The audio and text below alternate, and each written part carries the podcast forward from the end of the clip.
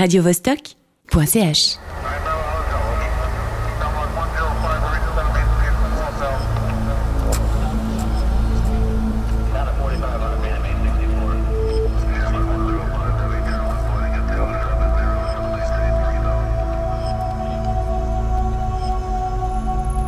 Prochain départ pour la Lune dans deux jours, Mars 10 jours, Jupiter 120 jours. Planète bleue, décollage immédiat.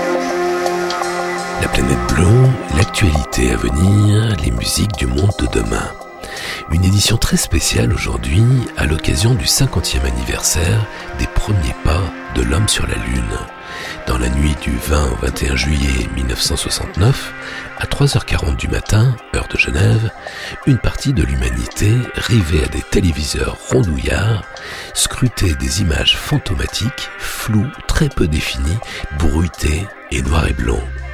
Mais c'était un instant inédit, une forme de communion planétaire, sans doute le seul événement joyeux d'envergure mondiale du XXe siècle. Ceux qui sont suffisamment vieux pour avoir vécu ce moonwalk gris et poussiéreux en direct ne l'ont pas oublié. Quand on pense que ce soir-là, il y a des gens qui sont allés se coucher, me confiait l'éditeur Robert Laffont lors d'une longue conversation sur le futur. Aujourd'hui encore, il y a encore des gens qui regardent leurs pieds. Et puis il y a ceux qui regardent en l'air. Un mois avant Woodstock, les premiers pas de l'homme sur la Lune sont sans doute l'événement le plus documenté de l'histoire. Il n'y a que 12 hommes qui aient posé le pied sur la Lune, pas un de plus. C'était il y a 50 ans, entre 1969 et 1972. Ce sont les seuls humains à avoir visité un autre monde, les seuls à avoir vu la Terre depuis un autre corps céleste. J'ai eu le privilège de rencontrer l'un d'eux. Moins de 100 ans après avoir appris à voler, l'homme déboulait sur une autre planète. Alors que les chances de survie de l'équipage Apollo 11 étaient inférieures à 50%, la NASA diffuse l'événement en direct avec un aplomb incroyable, près de 500 millions de téléspectateurs. C'est la fin des années 60, la fin du rock'n'roll aussi, une autre époque. On avait cette capacité collective à s'émerveiller pour autre chose qu'un match de foot. On était fasciné par l'atmosphère futuriste de la NASA qui faisait suite à 2001 l'Odyssée de l'espace de Stanley Kubrick et Arthur C. Clarke juste un an plus tôt. Tout au long de ces 90 minutes, je vais vous proposer une sélection exceptionnelle d'ouvrages sur les premiers pas de Neil Armstrong et Buzz Aldrin sur la Lune. Je vais aussi vous proposer des films et des musiques lunaires, un périple en noir et blanc et en bleu. Le panoramique sonore va nous entraîner d'Amsterdam à Londres, de Glasgow à Édimbourg, de Séoul à Paris, d'Oslo à Tromsø et de Cologne à San Francisco, générique complet du programme musical en fin d'émission. Rêvez l'avenir encore un peu sur la planète bleue.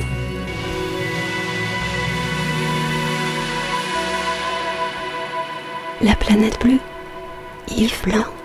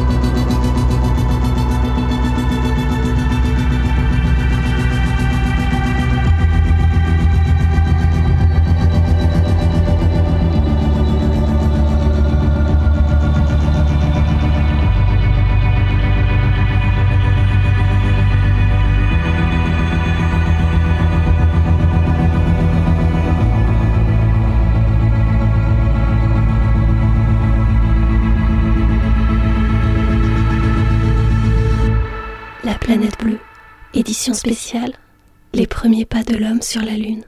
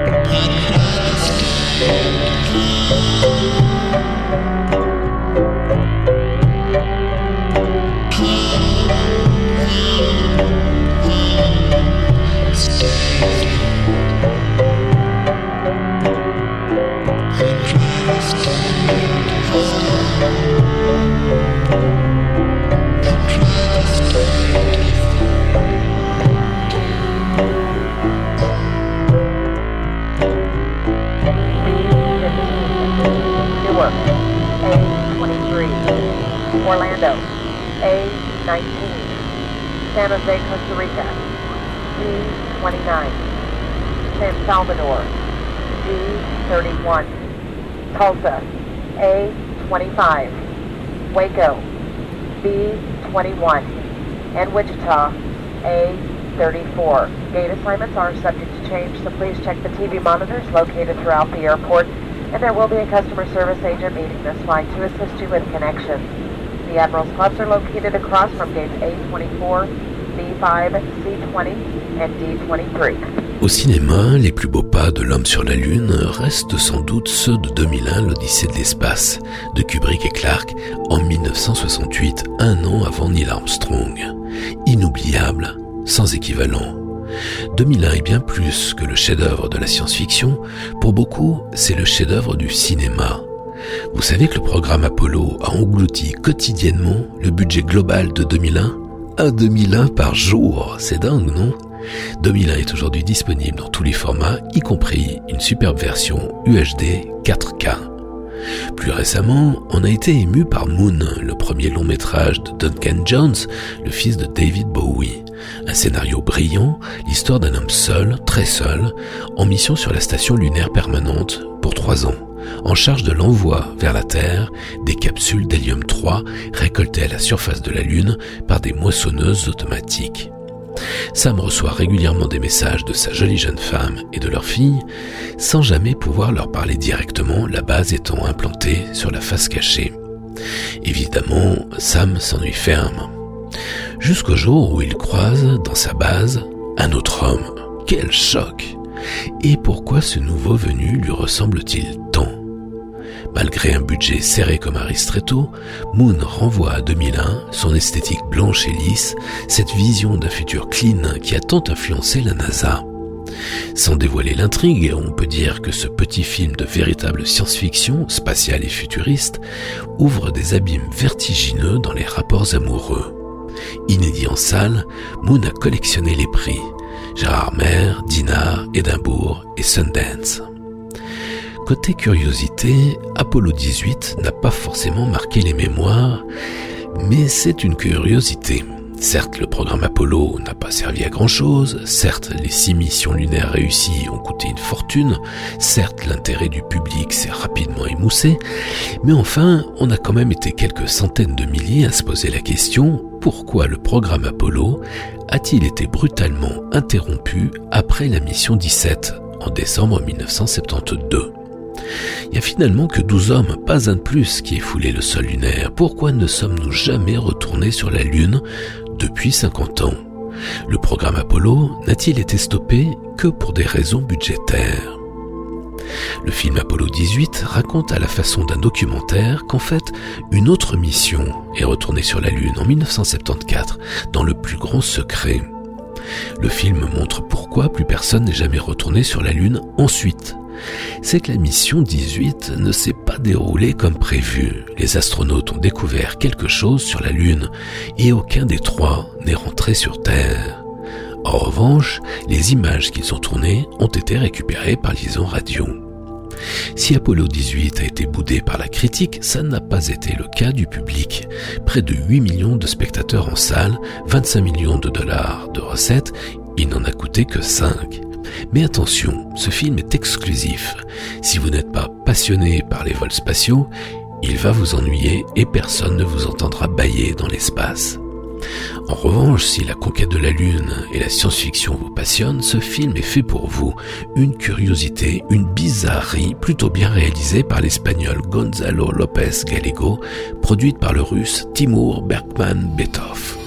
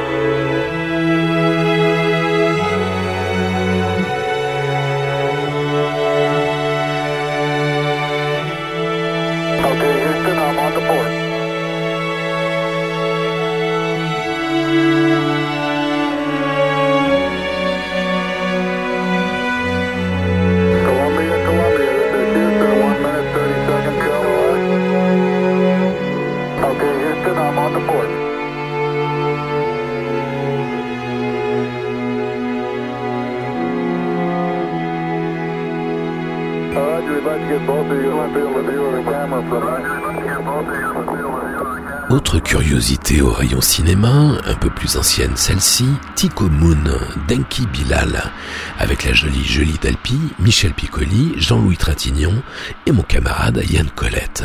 Après son premier film devenu culte, Bunker Palace Hotel, Enki Bilal, le maître de la BD SF, se confrontait donc au difficile second long métrage. Polar politique, SF lunaire et fantastique, Tico Moon conte l'histoire d'une ville hybride implantée sur la Lune, avec murs de Berlin et monuments parisiens, sous le joug d'un dictateur illuminé. Les habitants y sont confrontés à une maladie contagieuse, des taches bleues apparaissent sur leur peau, c'est bien du Bilal. Et puis beaucoup plus récent, le loupé absolu, First Man.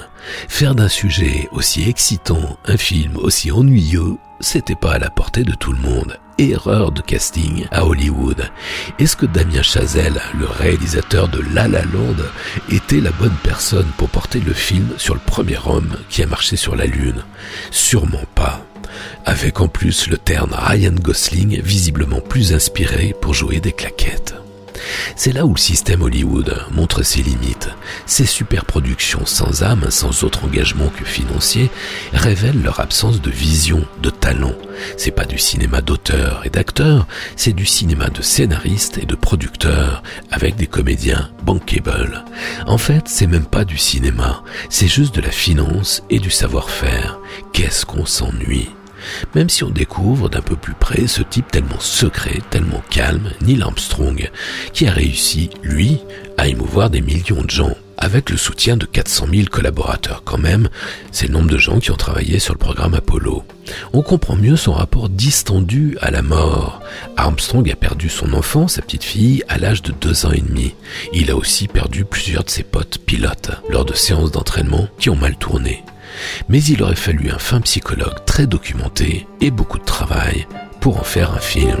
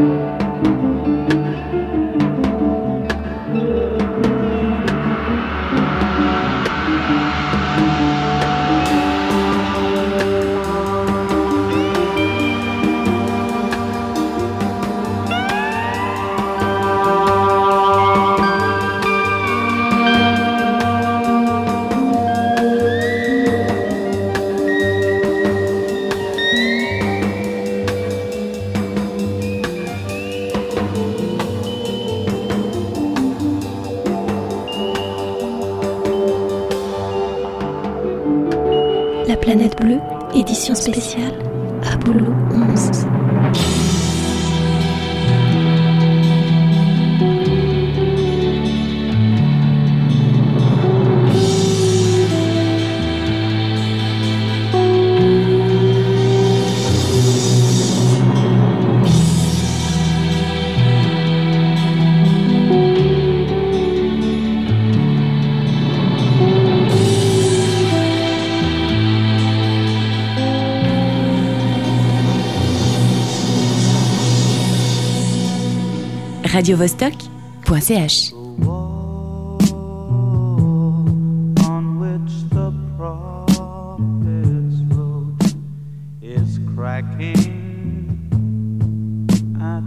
seams.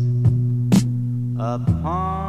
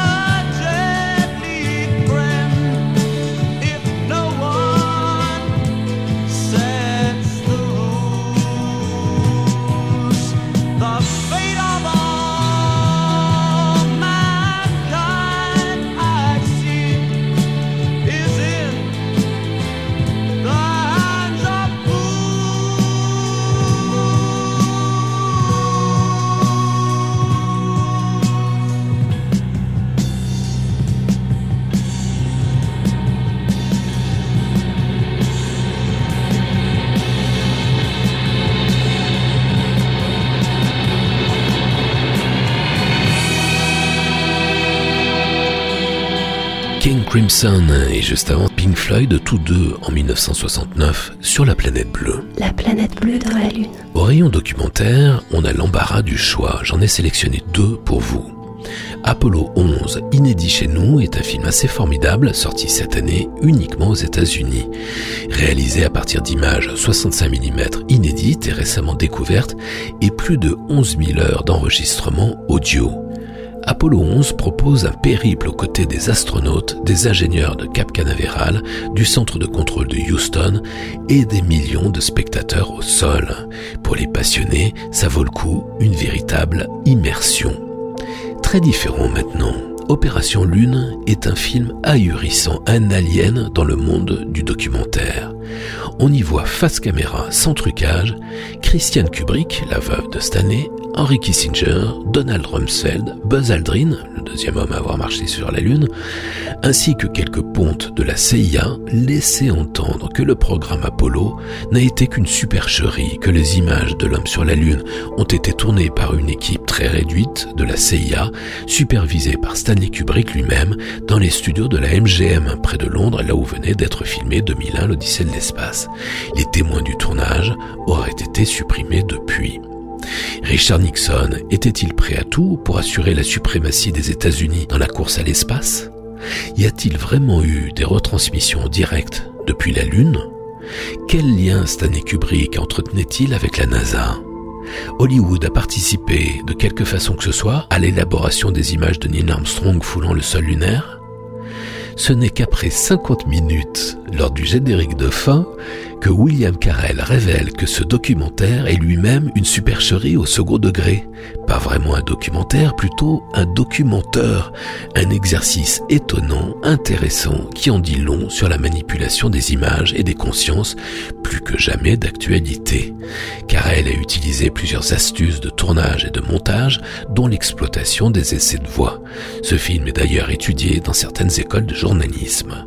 On se souvient que, selon une rumeur tenace, relayée par une palanquée de sites web, la NASA ne serait jamais allée sur la Lune. Des bouquins ont même été publiés sur ce thème. Pourtant, l'examen des photos et des tests de trucage qui y sont développés ne résiste pas même quelques minutes à l'expertise de spécialistes en optique spatiale, qui n'obéit pas tout à fait aux mêmes règles que l'optique terrestre, ce qu'ignorent les conspirationnistes. La bonne nouvelle dans ce genre d'affaires, c'est que les gens ont du temps, que tant de gens et tant de temps, rien d'autre à foutre, c'est plutôt bon signe. C'est la première caractéristique de l'opulence des sociétés nanties, avoir du temps disponible pour écrire n'importe quoi. Et c'est aussi ce qui est tristouné, que tant de gens investissent tant de temps à inventer des conneries, alors que tant d'infos effarantes ne sont pas même traitées, des infos qu'eux-mêmes sont incapables de concevoir, d'entrevoir ou simplement de relater. Dans tous les secteurs, géopolitique, sociologie, écologie, technologie, business.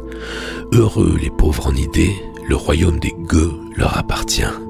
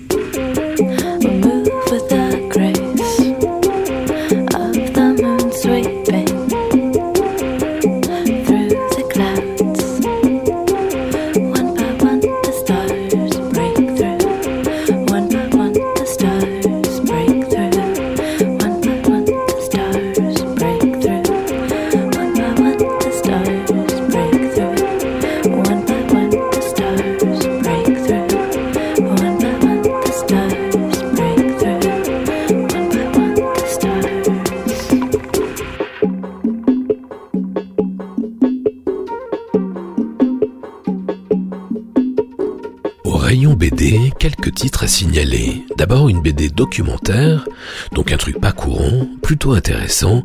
La conquête de l'espace propose un panorama historique assez complet et plutôt rigolo sous cette forme multimédia. Photos, textes et dessins façon BD, très réussi, signé Régric. On aurait aimé en voir plus. Un bel album, sympa, à tous les âges. Ça rappelle un peu le fameux dossier des soucoupes volantes de Lob et Gigi il y a des années. Dans la série Le Front, le volume 30 vient de paraître Lune Rouge, une aventure internationale dans le secteur des engins spatiaux expérimentaux, avec toujours cette saveur délicieusement désuète. Mes scénarios faiblards, écriture approximative, je dois plus être dans la cible. Et puis évidemment, le chef-d'œuvre d'Hergé, le diptyque Objectif Lune et On a marché sur la Lune.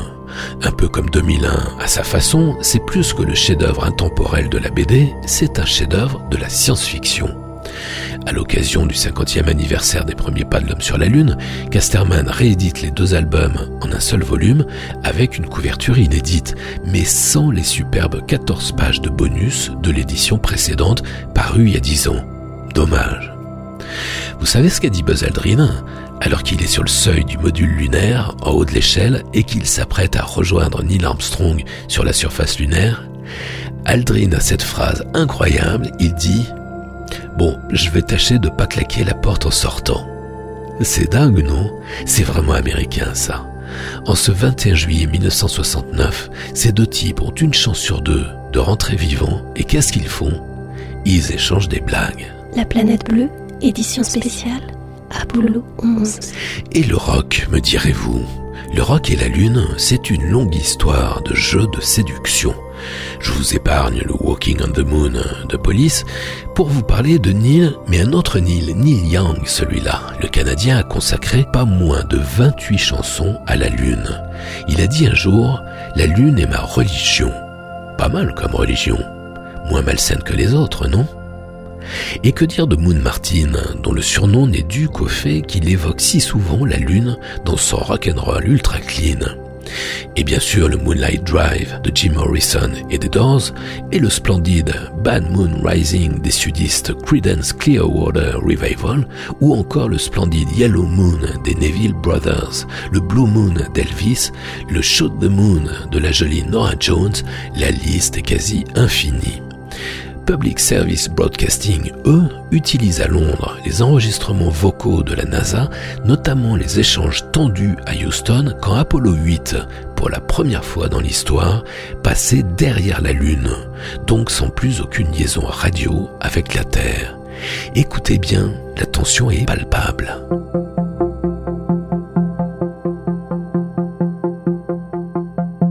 Radio Vostok. Control Houston, uh, 2 minutes 50 seconds away from time of LOS now. Our distance away from the moon, uh, 460 nautical miles. Velocity, 7417 uh, feet per second. Here in Mission Control, uh, we're standing by. There's a certainly a great deal of anxiety at this moment. We acquire at uh, 36 minutes. Uh,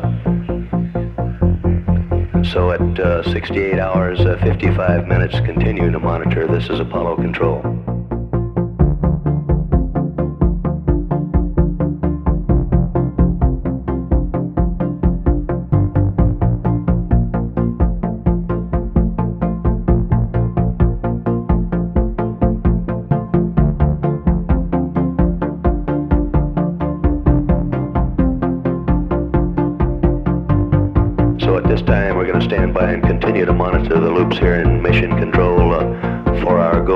Decision.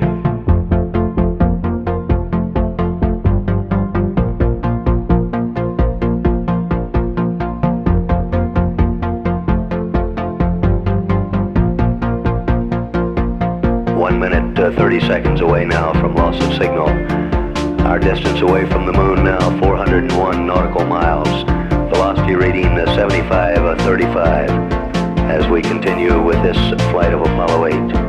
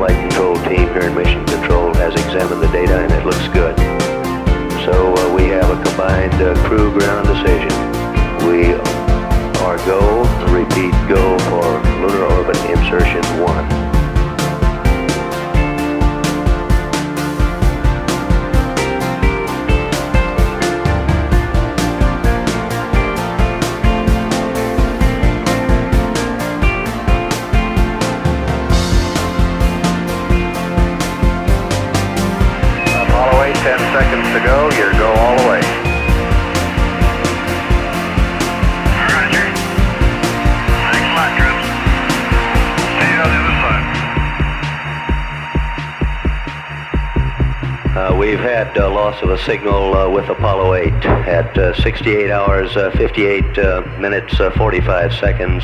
We will watch with continuing interest the AOS clock here in Mission Control.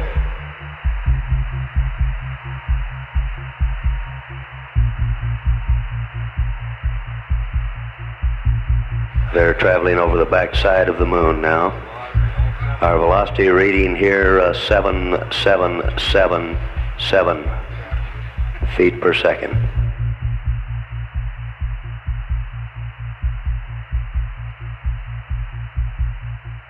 Now we're in our period of longest wait. Continuing to monitor. This is Apollo Control, Houston.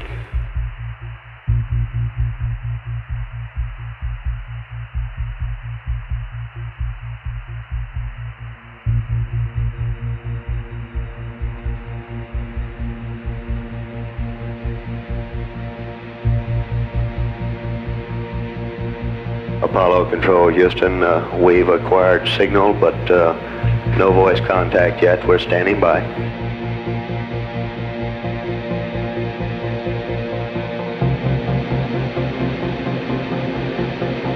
We're looking at engine data, and it looks good. Uh, tank pressures look good.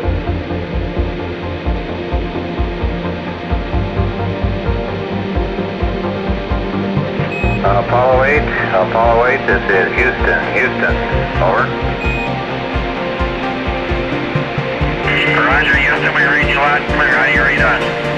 By, we've got it. Uh, we've got it. Apollo uh, 8 now in in lunar orbit. Uh, there's a cheer in the, this room. Uh, this is Apollo Control, Houston. Uh, switching now to the voice of Jim Lovell. Flight 60.5,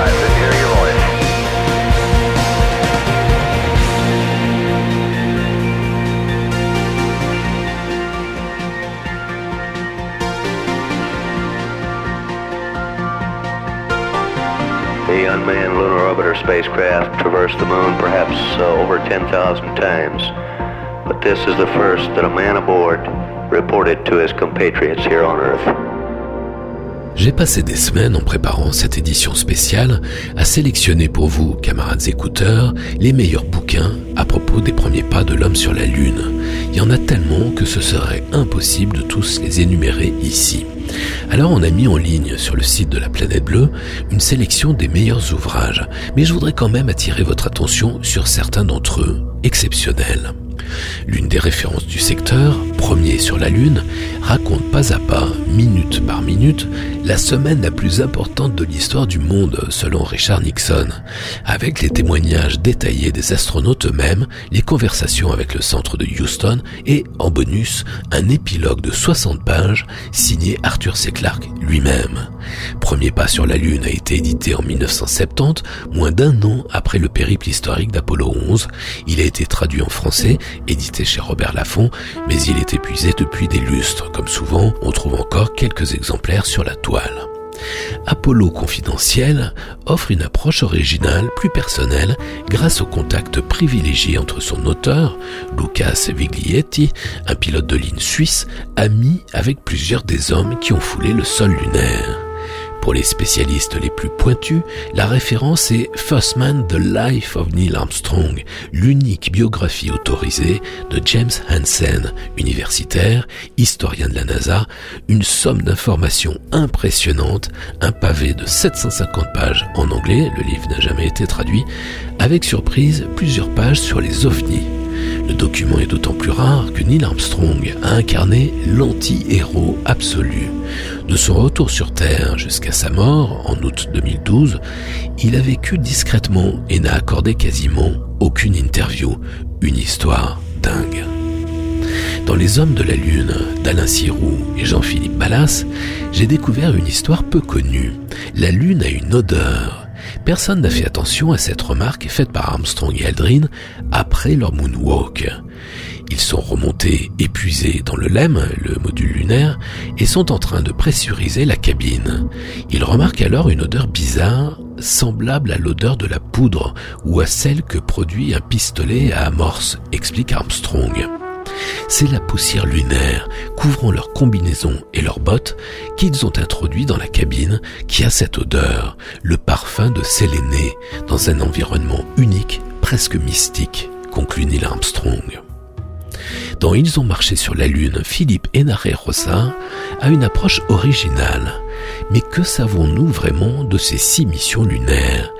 Nous connaissons le contexte, les moyens colossaux mis en œuvre, quelques visuels emblématiques et quelques phrases historiques, guère plus. Par exemple, que sait-on vraiment des deux heures passées par Armstrong et Aldrin à arpenter les roches volcaniques de la mer de la Tranquillité lors de cette nuit du 20 au 21 juillet 1969 Qu'ont-ils fait pendant qu'ils se baladaient hors du champ de l'unique caméra en fonction? Qui sait que les six hommes d'Apollo 15, 16 et 17 ont passé chacun trois jours et trois nuits sur la Lune? Quelle était leur mission? Ce livre n'est pas conspirationniste, il est rigoureux et passionnant de la première à la 500e page. Tous les ouvrages que je vous présente ici sont passionnants. Moonfire de Norman Mailer est peut-être l'un des meilleurs. Pourquoi? Parce que c'est un classique ultra documenté, concentré uniquement sur la mission Apollo 11, et qu'il propose la meilleure balance entre un choix iconographique généreux et un texte de qualité signé par l'un des grands auteurs américains, Norman Mailer, deux fois couronné par le prix Pulitzer. Qui plus est, à l'occasion du cinquantenaire, Moonfire ressort dans une belle édition grand format. Si c'est surtout l'iconographie qui vous intéresse, ne quittez pas, dans quelques instants, on parle des beaux livres, des recueils de photos.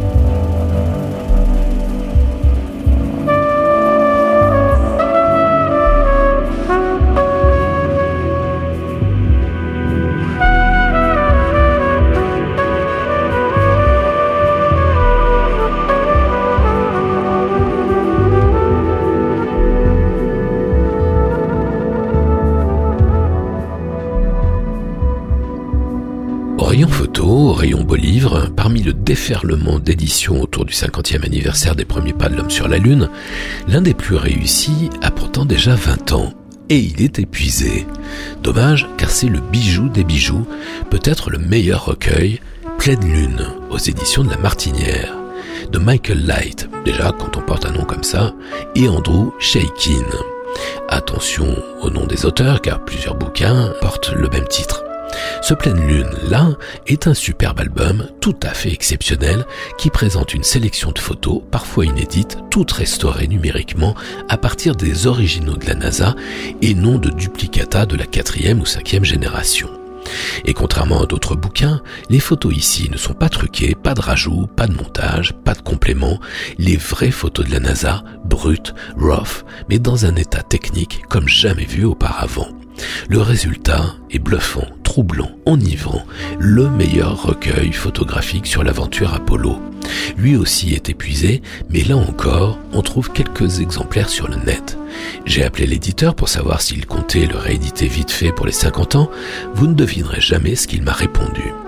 Il m'a dit Quel titre? Ah oui, ça me dit quelque chose. Son propre éditeur a oublié qu'il avait publié ce chef-d'œuvre. Le monde de l'édition est vraiment très particulier. Si vous avez un petit cousin cancre, parlez-lui en, il y fera des merveilles. En revanche, j'ai vu passer un message d'un écouteur de la planète bleue qui n'a pas oublié, lui, que Pleine Lune de Michael Light et Andrew Shakin est peut-être le plus beau livre sur cette épopée. Magnifique également Apollo 7-17 aux éditions Tenoyos, un pavé de 300 pages avec des photos ébouriffantes. Vous trouverez les références de tous ces ouvrages sur laplanètebleu.com.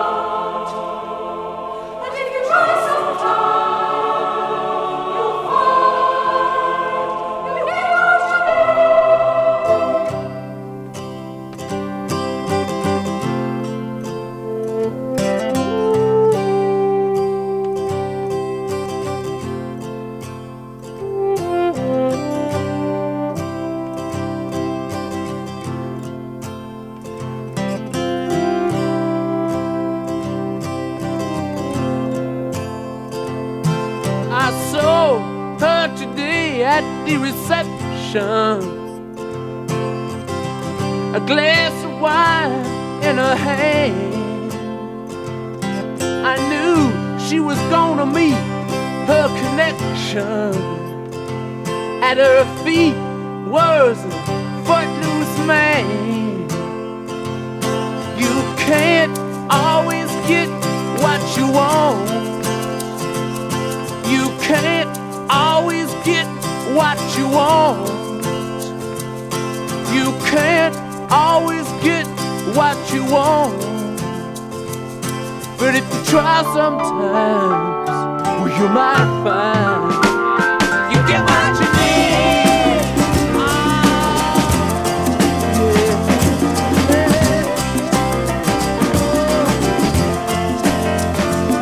And I went down to the demonstration to get my fair share of abuse. Singing, we're gonna frustration. If we don't, we're gonna blow a 50 amp fuse. Sing it to me. You can't always get what you want. You can't always get what you want. You can't always get what you want. But if you try sometimes, you just might find you get what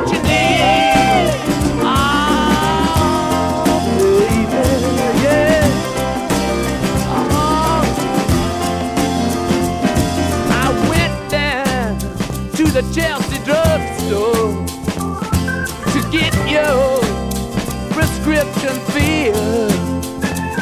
I was standing in line with Mr. Jimmy. A man, did he look pretty ill?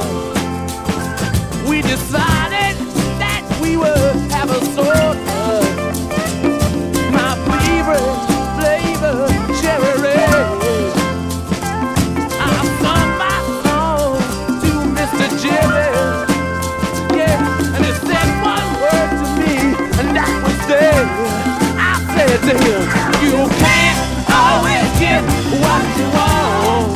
No, you can't always get what you want. You, can't always get what you want. No, but if you try sometime, you just might find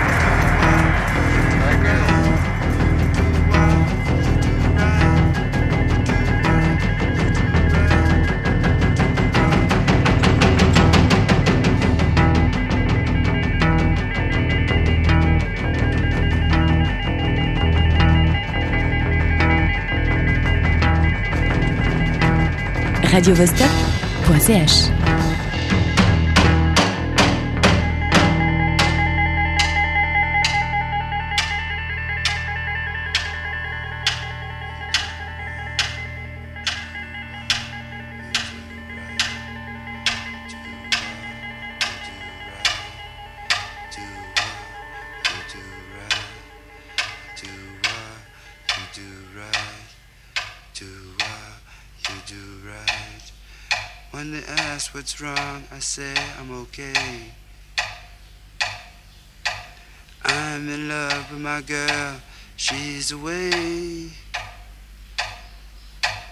Man, got to move on, man, I got to move on, man.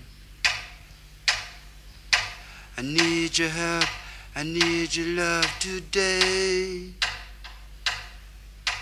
A drum beat 21 hours a day. Once I was blind, but now I see. Now that you're in love with me, you made a believer out of me, babe. You made a believer out of me. Got to, got to do uh, I got to, got to I do uh, I do uh, you do right. I do you do right. I do uh, you do right. I do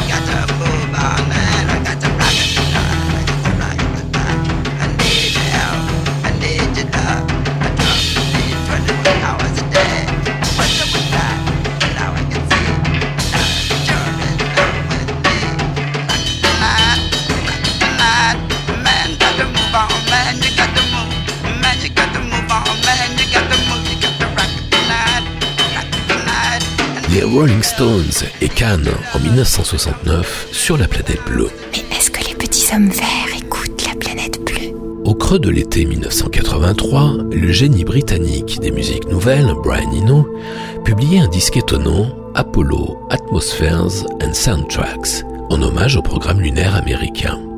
C'est que le producteur anglais est au cœur de la génération Apollo, celle qui a vu de ses yeux, pendant la nuit du 20 au 21 juillet 69, les images floues, tremblotantes, si mal définies, en noir et blanc, retransmises par les télés du monde entier.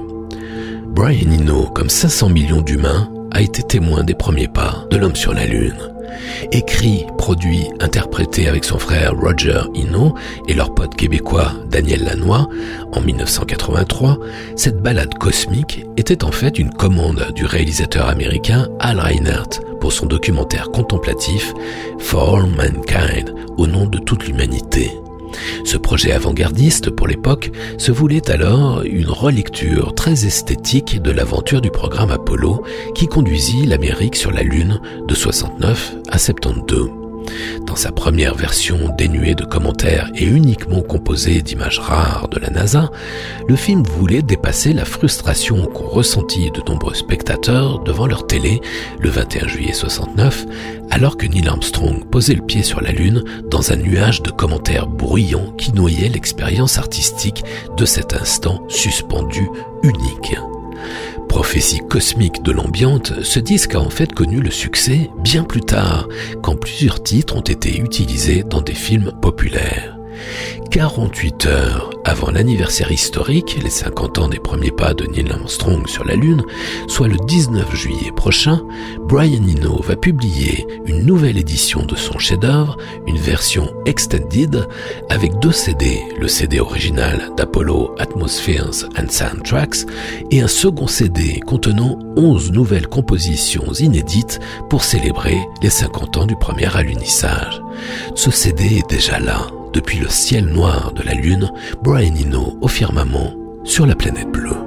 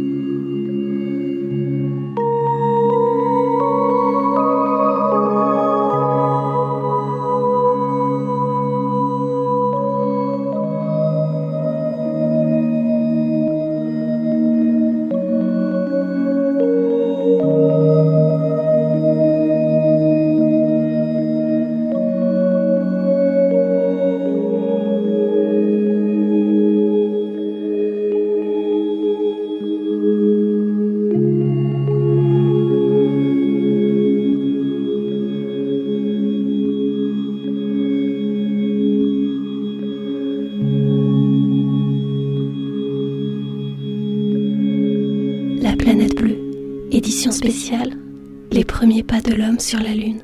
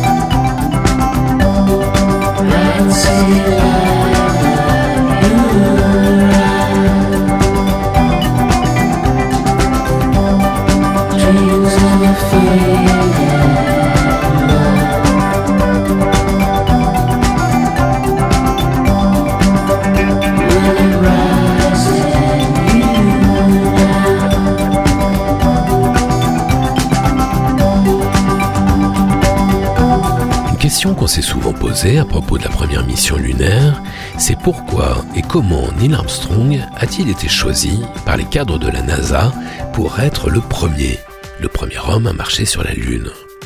Parce que Neil Armstrong avait la tête froide, vraiment froide. Il ne s'énervait jamais. Il était toujours parfaitement calme. Vous savez comment ses collègues l'appelaient? Ses collègues l'appelaient Mr. Cool. Et vous savez d'où lui est venu ce surnom? Je vous raconte. Quelques mois avant le lancement d'Apollo 11, tôt le matin, Armstrong est en train de s'entraîner dans un engin volant qui simule le module lunaire. Il a un problème, à à peine 10 mètres d'altitude, il a juste le temps de s'éjecter avant que l'engin ne se crache au sol une seconde plus tard. Une heure après, quand Alan Bean, un autre astronaute du programme Apollo qui partage son bureau, arrive sur le site de la NASA, il apprend que le module de Neil a explosé, il rentre en trombe dans le bureau, et là, il trouve Neil Armstrong en train de ranger de la paperasse. Il lui demande On m'a dit que t'as dû t'éjecter? Et Neil Armstrong lui répond juste Oui, pas un mot de plus. Pas de stress, il a échappé à la mort à une seconde près, c'est tout. Mr. Cool.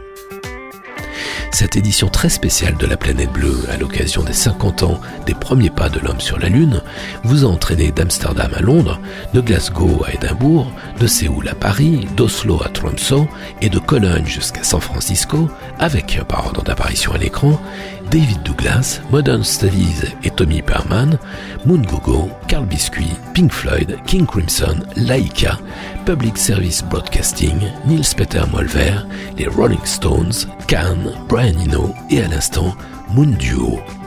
Retrouvez les références de tous ces titres et podcastez l'émission sur laplanètebleu.com. La planète bleue, libre, partout, toujours, tout le temps, en FM et en DAB, en streaming et en podcast, sur laplanètebleu.com, sur Mixcloud et sur iTunes. La planète bleue. Yves Blanc. Prochain départ pour la Terre. Plus tard, plus loin, peut-être.